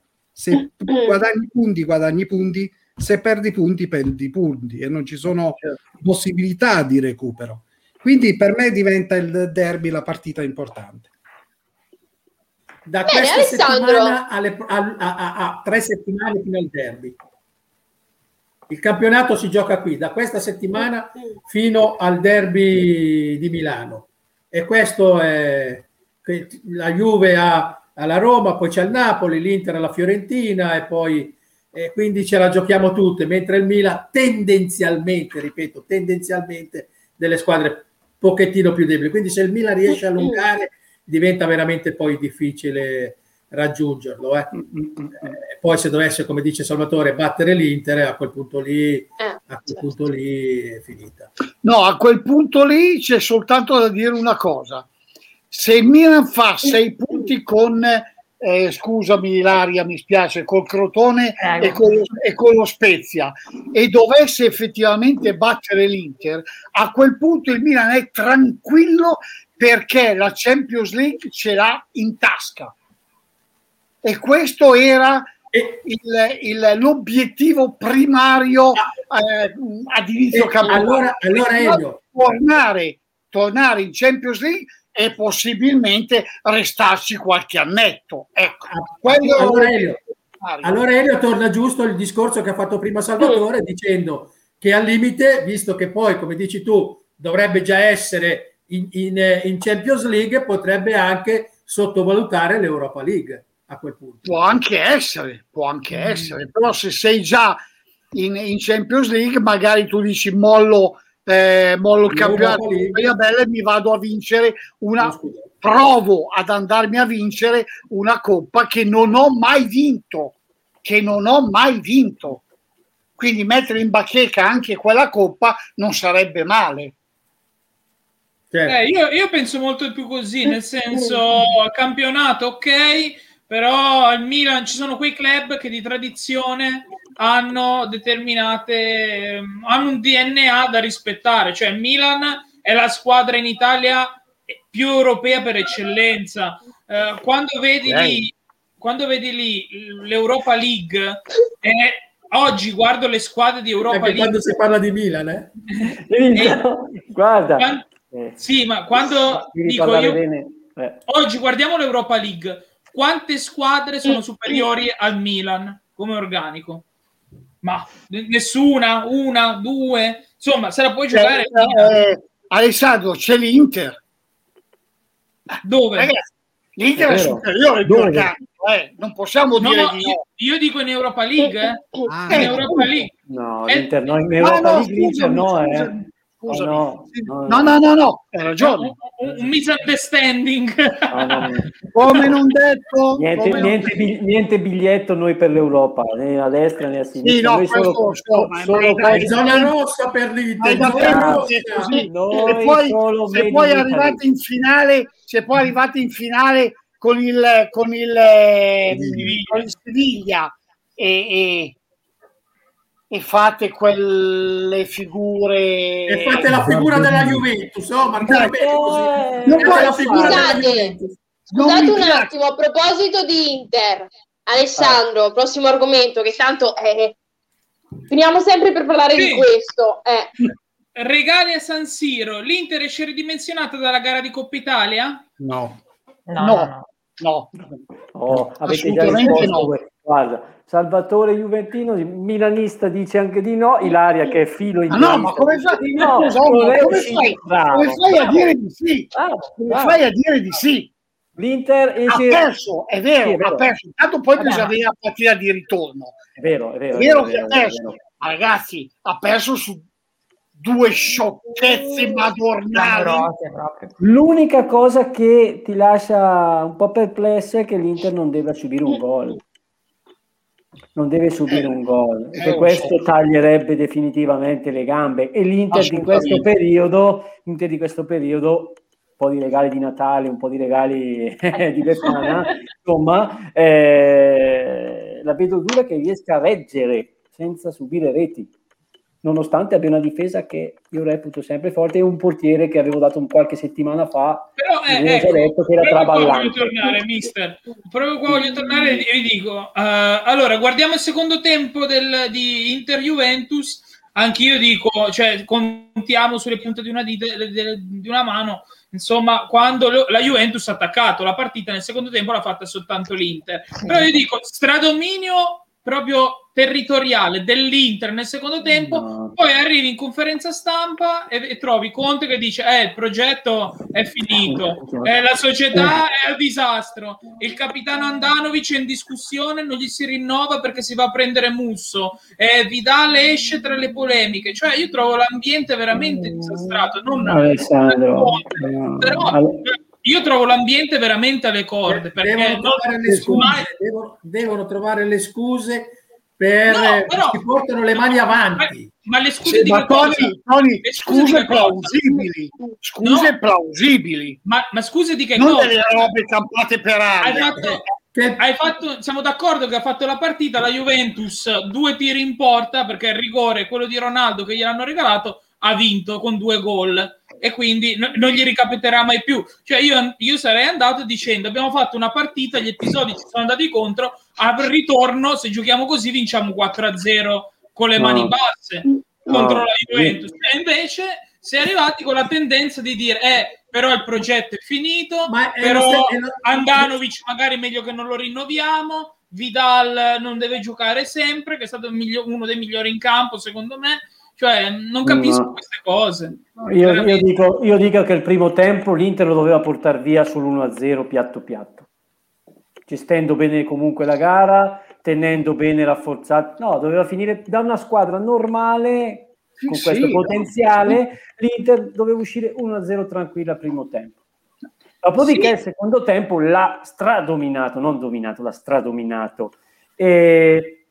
Però è stata brava la Juve, è stata brava la Juve a diventare, a essere camaleontica, come ho detto all'inizio, capire che in quel momento si soffre, tu cambi e ti, ti arracchi là in difesa e porti a casa il risultato. Questo è quello che fa una grande Alla lunga e squadra. pedalare. Eh. L'Inter- ma non è palla lunga e pedalare, il fatto che esiste nei- nelle fasi di gioco anche il sistema difensivo. E dal mio punto di vista la Juventus nel finale ha applicato il sistema difensivo. Punto, Eh. tale quale come un Genoa, tale quale come un Udinese, tale quale come le squadre che giocano per la bassa classifica.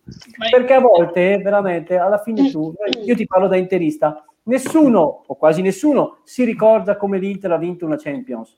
Salvatore non venire così avanti. Eh, vinto- Ce la ricordiamo, ce la ricordiamo la Champions. la palla presa di mano, il No, corner, no, io la- no, no, non andiamo, non andiamo. No, ricordiamo que. non, fa- non facciamo i piangini ancora su queste cose. No, io dico che l'Inter per portare a casa una finale, per portare a casa una finale si è arroccata in difesa col Barcellona e più nessuno se lo ricorda. Sì, sì, Ha come no. giocato in 11 in area di rigore ed è uscito, ed è uscito tra gli applausi così José Mourinho difendendosi come faceva 30 anni fa Trapattoni. Sì, Eh, ma ma però- Omar, Omar, forse non ti ricordi che avete costretto il Barcellona da Barcellona a Milano in pullman anziché in aereo perché c'era il vulcano Perché c'era che il vulcano, aveva, aveva è trasformato. Ce eh. le, siamo, ce le siamo- ce le siamo inventate tutte, ma le abbiamo portate a casa e queste cose vanno Sì, in secondo vero, piano. L'Inter l'altro gio- l'altra sera doveva portare a casa il risultato perché alla- all'appuntamento importante doveva farsi trovare Sì, però pronta. io credo che ci stia anche la sconfitta, però io mi ricordo No. Antonio Conte, io mi ricordo... Tu vai a Milano, hai l'obiettivo della Coppa Italia, hai già fatto brutte figure in Europa e ti presenti a Milano subendo due gol così senza- con mancata concentrazione. Se vai a vedere il calcio di rigore, gli ha rubato il tempo standogli davanti, È vero. ok? ok? Strattonandolo leggermente, ma Quadrado si sa che poi muo- sviene in area di rigore, ma ha fatto bene. Leggermente, gli ha portato via un pezzo di braccio. Ma, ma ti dico, sì, il, seco- il secondo gol... eh, Era dietro due gol- metri il braccio. il secondo gol eh, tra Andanovic che doveva chiamarla al, al- al ragazzo Bastoni Bella, sì. che quasi gli ha detto lui di stare in porta Ma se non esce mai Adanovic, cosa gli è venuto in mente proprio in quel momento lì? Questo guizzo. Però io vedo, cioè anche a Genova con la all'Inter non poteva, non poteva perdere. No? Non poteva Ah. perdere. Eh, Ilaria, che succede? Vedo che sei agitatissima. No, no, no, no, sono calmissima. Dico, dicevo, Andanovic ha avuto un guizzo stranissimo perché lui non sarebbe dovuto uscire e lasciare la porta sguarnita, assolutamente. Quindi è un'ingenuità clamorosa che poi purtroppo eh, ti porta che hai Ronaldo davanti che freddo O per fortuna. eh, o per fortuna, eh, però Ilaria, credo che- Ilaria, gli errori nel calcio ci stanno. Certo. il problema, il problema, per carità, va benissimo, il problema è viene dopo. Quando tu allenatore vai, negli spo- vai in conferenza stampa e racconti queste cose qui. È quello che dico. Per Cioè, questo, questo, ragazzi, forse voi non ve, non- non ve lo ricordate, ma questo è il Conte del terzo anno sulla panchina della Juventus. Oh. Quando lui ha detto Tizio, Caio, Sempronio e Pinco Pallo via perché io non li voglio più vedere e quelli là gli hanno detto per, per sostituire quelli lì ci vogliono più di 100 milioni allora sai cosa fai? tu prendi e vai via lui sta facendo la stessa cosa che ha fatto Ma lui doveva andare via l'anno scorso, ha, ha già fatto di tutto per andare via l'anno scorso. Sì, però E quest'anno si sta riproponendo. Ma io non mi spiego. Ancora più pesantemente perché ha paura di non prendere i soldi, perché non ce ne sembra che non ce ne siano. Per no non c'è più, non c'è più. Sì, ma dalla io- Cina non arrivano più quattrini ragazzi Non io- sta- Ragazzi, scusate un secondo, io ve la racconto, dopodiché decidetevela voi. Sono due mesi che eh, il, eh, i giocatori dell'Inter non prendono stipendio. È vero. Due mesi. Al Certo, terzo, al terzo, ad Appiano Gentile c'è la rivoluzione, eh? Ve lo dico. Sì, sì, ma è chiaro. E poi smentiscono, non smentiscono, però alla fine... Al, Eh, terzo, beh, mese- al terzo e quarto mese senza stipendi la Coppa Italia non c'è più e l'Inter al sesto settimo posto Sì, sì, sì.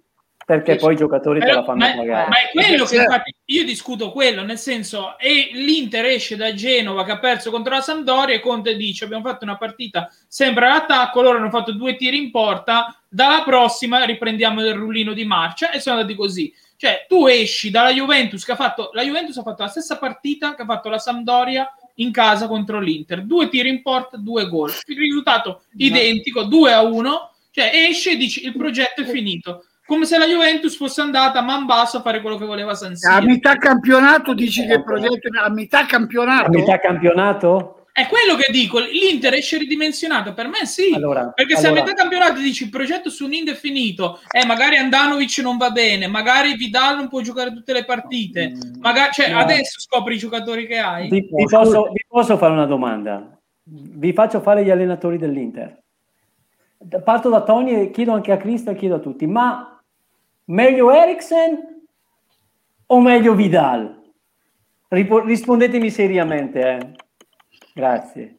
Ma, ma sai, allora, detto che parti da Tony, dico, ma sai, onestamente eh, Eriksen non, non- non l'abbiamo visto giocare, non- perché Conte non l'ha, non l'ha mai pieno e soprattutto non l'ha mai sfruttato nella posizione sua ideale, capito? Poi ha fatto quel calcio di punizione strepitoso, poi, quindi a quel punto lì non, non- sappiamo decidere onestamente. Vidal lo conosciamo, eh, Conte lo conosce perfettamente, quindi l'ha voluto lui con tutte le sue forze. Il fatto che adesso dice che non può giocare tutte le partite, a un certo punto mi sembra che sta facendo retromarcia anche sulle sue lotte, perché l'ha voluto lui, lui, l'ha, l'ha lottato lì lui per tenerselo Senta lì. Salvatore. eh. È Salvatore che si sta avvicinando, quindi sta Salvatore, Vai, vai, Salvatore, vai, vai, vai. perché dopo, dopo entro io, dopo entro io, vai. Salvo, Dai, dai. vieni qua che ti ospito nel miei grattacieli, vieni, vieni. Certo. Salvatore, Ma eh, innanzitutto Eriksen e Vidal credo che siano due giocatori completamente diversi l'uno dall'altro. Una prima cosa. No, ma la mia, domanda poi, la mia domanda arriva poi sulla risposta che ti darò. Anche se sono due io- giocatori. No, dico anche se sono due giocatori. eh. Io li schiererei tutte e due. allora Elio velocemente, poi ci leggiamo un attimo No, il commento beh, e sentiamo la risposta. sarò- Vai, vai. sarò fulmineo. Allora, il discorso è: se vuoi qualità in campo, scegli Eriksen, se vuoi quantità, scegli Vidal. Secondo me, secondo me, Conte la qualità non sa neanche dove stia di casa. Leggiamo il commento. Sì, Giuseppe ci dice due mesi senza stipendio. Penso però che per campare qualcosa ah, hanno o no. Ma sono contratti che vanno rispettati. Eh. Mm, possono essere anche da un euro, però è un contratto che va rispettato, non, so- non è la cifra. Perché Sono dietro d'accordo. questi calciatori c'è un'azienda, ci sono tante altre persone che lavorano per questo, dai team manager ai social e tutto questo che gira. Quindi tutti devono mangiare, non è solo l'allenatore o il calciatore che sia. Ma anche il calciatore stesso dietro di lui, Ma quelli di un certo livello hanno uno No. staff, hanno delle persone Eh che sto dicendo comunque Scusate, scusate, adesso al di là di questo. Allora, io credo che la partita di, eh, tra gli Inter e Juventus è stata la partita che eh, penso che l'Inter, dopo aver segnato dopo 8 minuti l'1-0, credeva di giocare la stessa partita che ha giocato in campionato. E lì probabilmente un po' hanno pagato di ingenuità, nel senso che eh, la Juventus non è stata la squadra della partita di campionato, è stata una squadra che a differenza di quella partita ha giocato a pallone, insomma. e questa sicuramente è, una cosa importante. E poi, eh, certo, quando riesci a raggiungere un, il pareggio in un momento di difficoltà dove avevi difficoltà a essere pericoloso in avanti, con l'unico cross azzeccato di Bernardeschi, eh, recuperi e prendi quel rigore e lo segni, certamente la partita cambia. Poi c'è Scusa, stato... Salvo, visto che stai parlando di Juve, poi, poi ritornia- ritorno subito da te. Ale, ci sono degli argomenti, dovrebbero essere gli ultimi due titoli. Sicuramente Sì. ce n'è uno che riguarda la Juve, Inglo- inglobiamolo con l'ultimo poi argomento che è rimasto. Leggiamoli subito tutti e due. Assolutamente, eh, riguardo alla Juve, questo dice: La Juve serve la vendetta. Può rientrare nella lotta a scudetto? Vabbè, quello rispondo dopo. Adesso volevo Sì, dire vai, vai, sul- continua. sul discorso che secondo me l'Inter eh, ha giocato il secondo tempo capendo che la partita era diversa da quella del, del campionato e ha cercato di, di riportarla sulla retta via. Però poi naturalmente la Juve si è difesa abbastanza bene, è stata anche abbastanza fortunata, non lo dobbiamo eh, ammettere, e ha portato a casa la vittoria che sicuramente è importante. E a differenza di quella partita dà fiducia agli uomini di Pirlo di affrontare meglio sia la sfida con la Roma e sia il ritorno di eh, Coppa Italia contro l'Inter.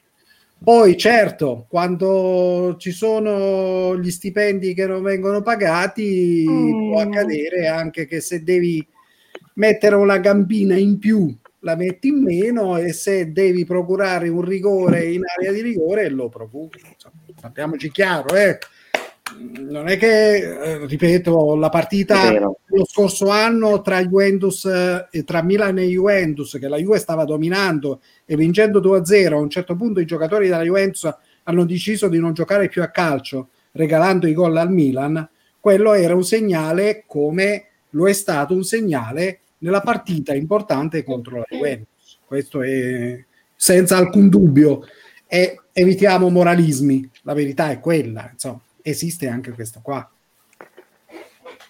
Beh, invece a proposito della domanda, che rimettiamo un attimo Alessandro, insomma, Assolutamente sì. ci siamo già un po' risposti a questa domanda. Può rientrare nella lotta scudetto, no Elio? Ci siamo già un Eh. po' dati una risposta. Si deciderà poi tutto nelle, nelle prossime settimane. Assolutamente sì, ma la Juve è sempre stata in lotta per lo scudetto anche quando stava a meno 12, 13 o quello che sia. Adesso la Juve se batte il Napoli in quella famosa partita, vabbè lasciamo perdere, va a meno 4, quindi è nettamente in chiave, in chiave scudetto anche la Juventus.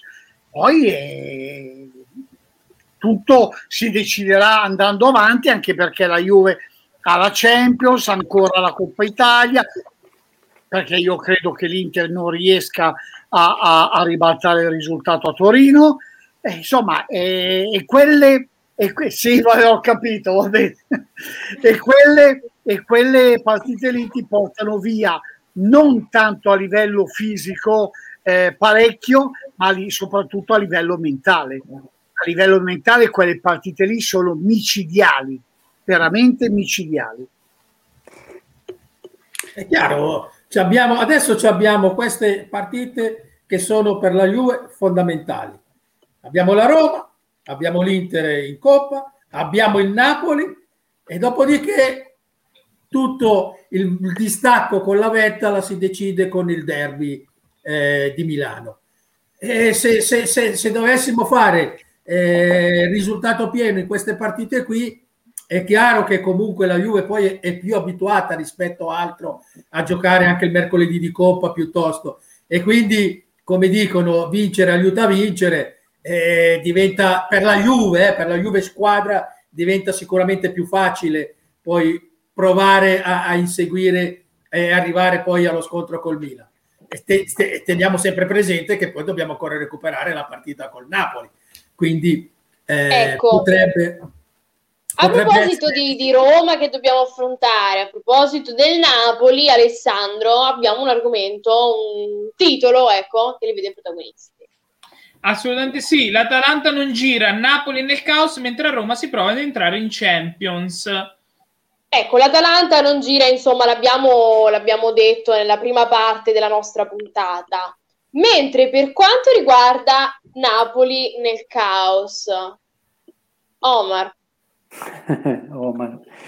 Na- Napoli, Napoli, è, sempre, è sempre così eh, con questo presidente che fa calcio a livello di business eh, a livello di immagine, a livello di film, a livello di, di, di, di tutto questo che concerne il contorno Beh, del ecco, no, diciamo che non è, non è, la prima volta che mm. al, al, Napoli si consuma una guerra tra insomma, la dirigenza, in questo caso il presidente, e, e l'allenatore, no? Guarda, io ti dico, finché capita ad un allenatore, può essere l'allenatore ma quando capita eh, parecchi ah, allenatori An- Ancelotti, Benitez Gattuso eh, chi ne ha più ne... Donadoni, Donadoni Sarri.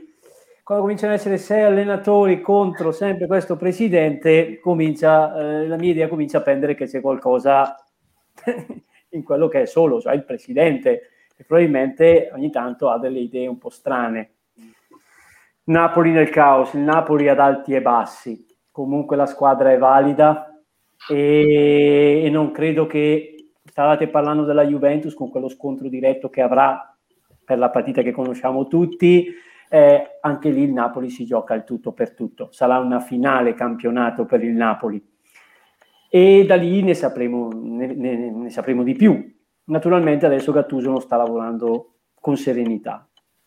Già per il discorso del rinnovo, il diritto d'immagine ceduto, non vuole perché lui vuole sentirsi libero e della Unentis no, eh, lo, lo vuole incastrarlo in questo modo e ti mette nervosismo e, e non si lavora bene, dai. Però, però, non puoi tutte le volte, anche quando vinci, andare fuori a dire eh, di Padre Pio ce n'è uno solo. Hai ragione. Eh, hai ragione perché hai ragione perché ti posso dire Mm, sotto questo aspetto mi piace di più Pirlo, a parità di età. I panni sporchi si lavano in famiglia, insomma. Ma, no, ma, ma, tu hai problemi, però. Sì, dovrebbe diventare un pochino più capace di gestire la stampa, diplomatico e capace di gestire la stampa. Ecco, è, è una novità proprio in casa Napoli, però, no, che un allenatore no. porti allo scoperto questo mm. scontro, no? Ma anche il discor- la, semplice domanda, la semplice domanda che hanno fatto su eh, il presidente ha parlato con la squadra durante la cena, cosa ha detto e lui all'inizio no, poi alla fine qualcosa si è lasciato sfuggire, lì dovresti essere veramente in grado di virare su un'altra, portare l'attenzione su un'altra cosa e non, eh, e non parlarne nemmeno. Lui è così. Poi il giornalista fa il suo mestiere, quindi ha ragione di eh. fare le domande. No, anche perché poi vuol far intendere che deve dare lui le dimissioni, così come eh. ha fatto col Milan senza prendere i soldi. Cioè, capisci che... Eh, scusate un attimo ragazzi, eh, devo salutare la nostra Ilaria che ci informa dalla regia che deve, deve, deve scappare, ci deve lasciare, ma noi l'aspettiamo ovviamente alla prossima puntata. Certo, Ilaria. ovviamente. Grazie a tutti. Buonanotte. Grazie, grazie buonanotte. Ci vediamo alla prossima, grazie. Buonanotte. Buonanotte. E spostiamoci un attimo, dai, sulla Roma, che siamo addirittura d'arrivo. Eh, anche Roma, Roma è calda in questo momento, eh. attenzione alla partita di sabato, come diceva Salvatore, perché si gioca un pezzo importante di stagione. Lo sappiamo che la Roma ha un problema con le big, ogni volta che le deve affrontare ha sempre fatto falsi falsi, quindi la Roma si gioca veramente il tutto per tutto a Torino, eh, la Juve viene da un impegno, come ha detto giustamente Elio, molto più provante eh, di testa, di mentalità che fisicamente, perché poi alla fine la Juventus ha fatto una partita tutta difensiva, giocava negli ultimi 30 metri e andava di ripartenza con qualche singolo, quindi questo grande impegno fisico non si è visto, eh, tenere una vittoria così a Milano contro l'Inter è molto più impegnativo di testa. Eh, faccio un breve scurso sul Napoli e dico che ha molta probabilità di vincere con la Juventus perché la Juventus andrà a Napoli con la testa verso Porto perché ormai è l'obiettivo la Champions League. Eh, mentre la Roma, io l'ho già detto, ehm, credo che eh, lavori molto bene quando non è in pressione eh, quando non è sotto le luci dei riflettori, però Juventus-Roma è una partita che sarà per antonomasia sotto eh, i riflettori della giornata e credo che anche questa volta steccherà Mm, ma anche per come insomma si stanno riproponendo sempre gli stessi problemi. Un paio d'anni fa era Totti, questa volta è Geco, eh, non riesce mai a trovare una, una, quadra questa Roma, c'è sempre qualcuno che non va. Eh, brevemente su Gattuso invece dico che se fa così chissà cosa ne passa poverino perché eh, insomma io un'uscita così me la ricordo soltanto quando il Milan lo mandò via per prendere poi Giampaolo e abbiamo visto come è andata a finire. Quindi Gattuso parla, ma non è uno da fare continuamente polemica. Se è arrivato così è perché gliel'hanno combinate veramente una, una più di Bertoldo. Quindi c'è, c'è, Gattuso è messo così dalla prima partita di Europa League. Eh? Dalla prima partita di Europa League che si voleva dimettere Gattuso. È arrivato a oggi quindi non è un problema che nasce ieri. Eh, e quindi credo che alla fine anche Gattuso sarà lui che si conterà i giorni per andare via da Napoli e, e non della Ecco, e, e, altro allenatore sempre sotto i riflettori perché sempre al centro di varie polemiche invece è Fonseca. Potrebbe essere fatale una sconfitta Ma per la io, Roma. Io... Eh, vai, vai. vai, vai, vai, Tony. Ah, vai eh, Salvatore, non lo so. no, io dico solamente che secondo me è assurdo comunque eh, criticare un allenatore che ha 40 punti, che è terzo e, e che comunque non, è, non, ha avuto una, non ha una squadra per vincere lo scudetto. Ha una buona squadra, gli è stata cresciuta, gli è stata fatta una buona squadra, ma non ha una squadra per puntare a vincere lo scudetto. Una squadra che è terza onorevolmente, fatica un po' di più con le big rispetto che con, con, con le altre, infatti il grosso dei punti li ha fatti tutti con le squadre minori, però comunque quando gioca, secondo me, esprime anche a volte un buon gioco. Criticare un allenatore terzo in classifica è il solito paradosso italiano, così come criticare il quarto in classifica, che è il quinto in classifica, che è Gattuso, è tutto un paradosso italiano. Cioè, costruiamo squadre, mettiamo lì dei giocatori, facciamo credere che con quello che abbiamo messo lì dobbiamo vincere lo scudetto, che lo sappiamo ah, subito, da subito, che massimo che può arrivare in Europa League, poi sei lì, sei in Champions meritatamente e vieni criticato. E tutto attorno si crea poi il malcostume, vediamo ancora il caso Zeco e vediamo altre... Quindi, cioè, critica, criticare così allenatori che sono in queste posizioni non porta bene e crea scompiglio. Crea sempre scompiglio all'interno della squadra. Eh, guarda, vado un attimo da, da Elio, poi Salvatore vengo da te, eh? Sì, sì, vai.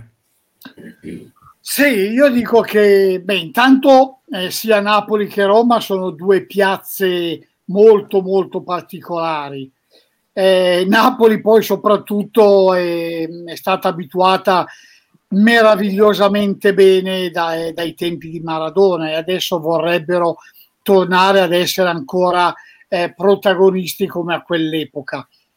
La Roma, la Roma c'è da dire che insomma sì, Fonseca è un po' messo alla berlina, sono d'accordo, però anche lui con, con la scelta di, di, di la, la richiesta di mandare Geco in tribuna perché non, loro due non, come dire, non si annusano molto bene, mi sembra che si sia un po', eh, un po' segato le gambe da solo, perché insomma se tu hai lì davanti un attaccante di quel livello e non eh, per uno screzio, per uno quello che sia, eh, non, non eh, lo fai allenare, poi la domenica lo mandi in tribuna, non neanche in panchina, ma addirittura in tribuna, è bello mio, le critiche le devi beccare.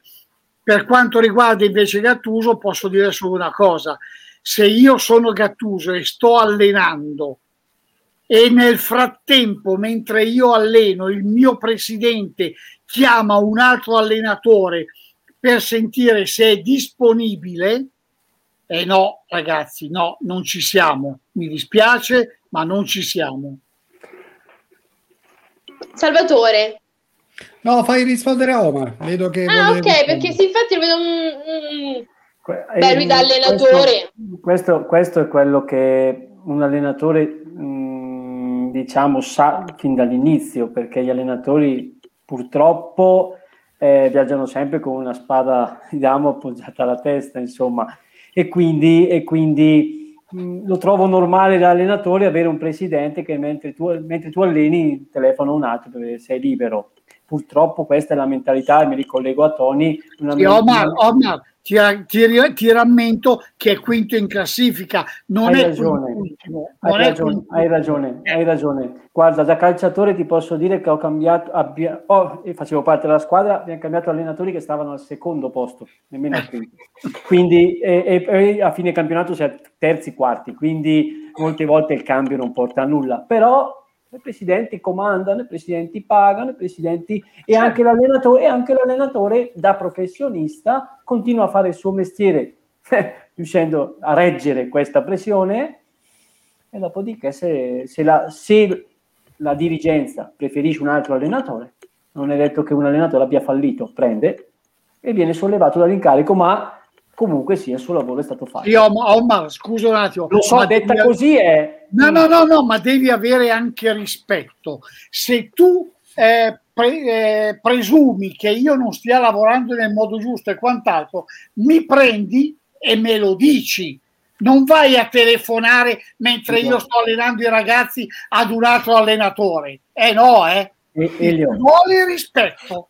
Elio, io la penso al 100% come te, ma la realtà dei fatti è Eh, un'altra. Purtroppo chiamano, tu stai andando bene, ma per un qualsiasi motivo, può essere una dichiarazione che gli è un po' così, e ti sollevano dall'incarico per questo motivo, non nemmeno per i risultati, nemmeno per come stai gestendo la, la, la, la o tante altre motivazioni che magari Bravo, noi non possiamo che sapere, non, possiamo potremmo sapere, bravo, mai. Cioè. Ma Quindi- Sal- Salvatore, Allora, eh, ricordiamoci che Gattuso è arrivato in un momento particolare del Napoli.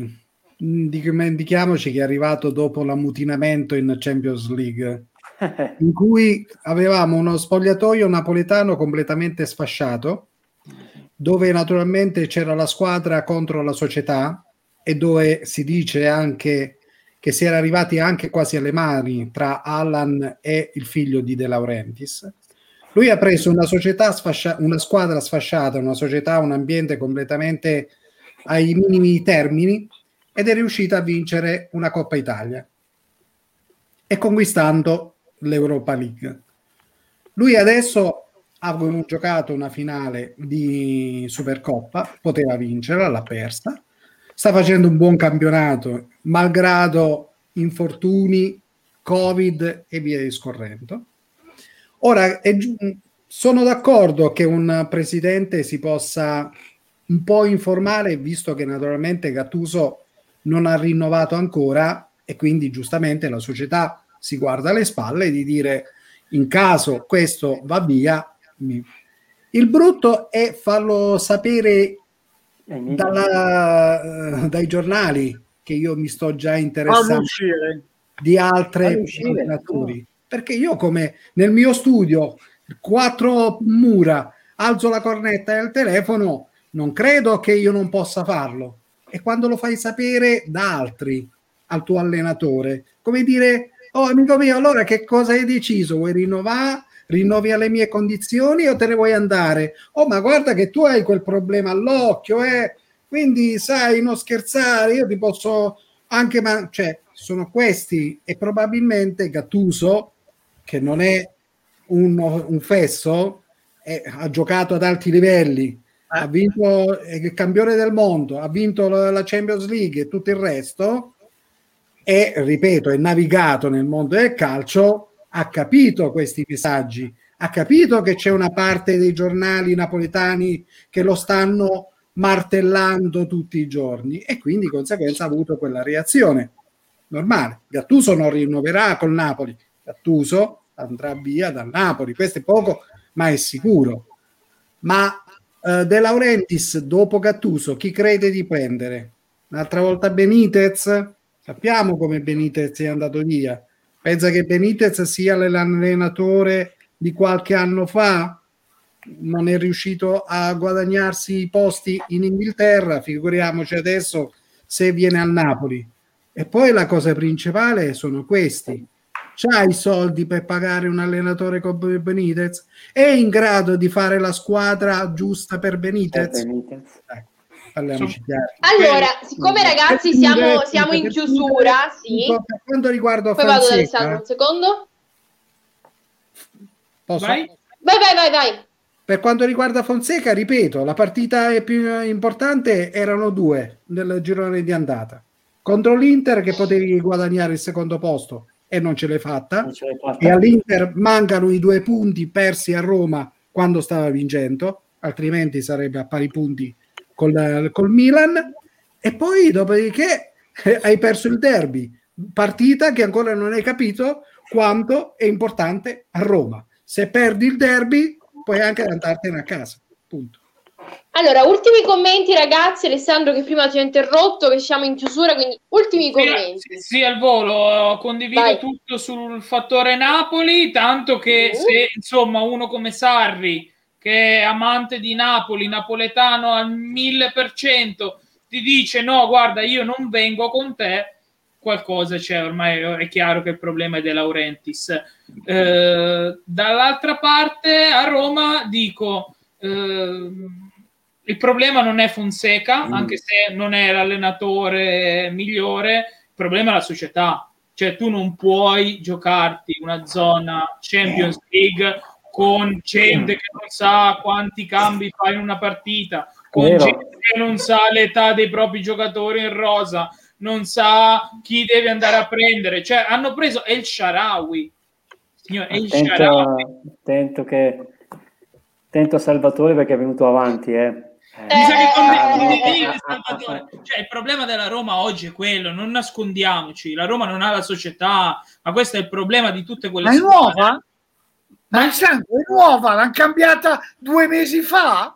Sì, ma non ti puoi affidare a gente così. Mi dispiace dire presa a caso, ma proprio eh, troppo tecnici.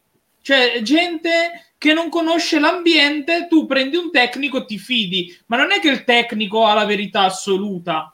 Cioè, No. devi mettere anche gente che ci ha vissuto in quell'ambiente. Adesso mi, mi sembra brutto dirlo, ma se l'Inter come vicepresidente prende Zanetti, la Juventus prende Pavel Nedved, il Milan prende Maldini, non è che sono figure scese dall'alto così. Cioè lì la dirigenza per dare il segnale deve prendere e dire Francesco Totti, vieni tu, perché nessuno come te è Roma e sa qual è l'ambiente. Fine, cioè Totti non è che ne fa una questione di soldi. Totti, Nedved, Zanetti, Maldini sono gente che non dico che firma in bianco, ma solo per l'amore, quello che gli ha dato il club, gli deve ridare. Cioè, quello che danno loro sarà un millesimo di quello che gli ha dato il club. E quindi vengono a mani basse. Il problema è che tu ti affidi a tecnici che non sanno com'è l'ambiente. Fine. E questi sono i risultati. Cioè, che E durante la partita l'allenatore- questo L'allenatore esonera i dirigenti dopo la partita, l'allenatore li deve esonerare e gli, i giocatori li, li fanno riassumere. Ma dove sei? Ma devi- Alessandro ha detto, ha detto fine.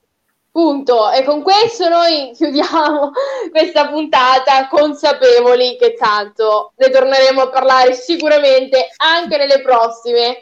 Attendiamo sviluppi, ragazzi. Allora, io vi saluto.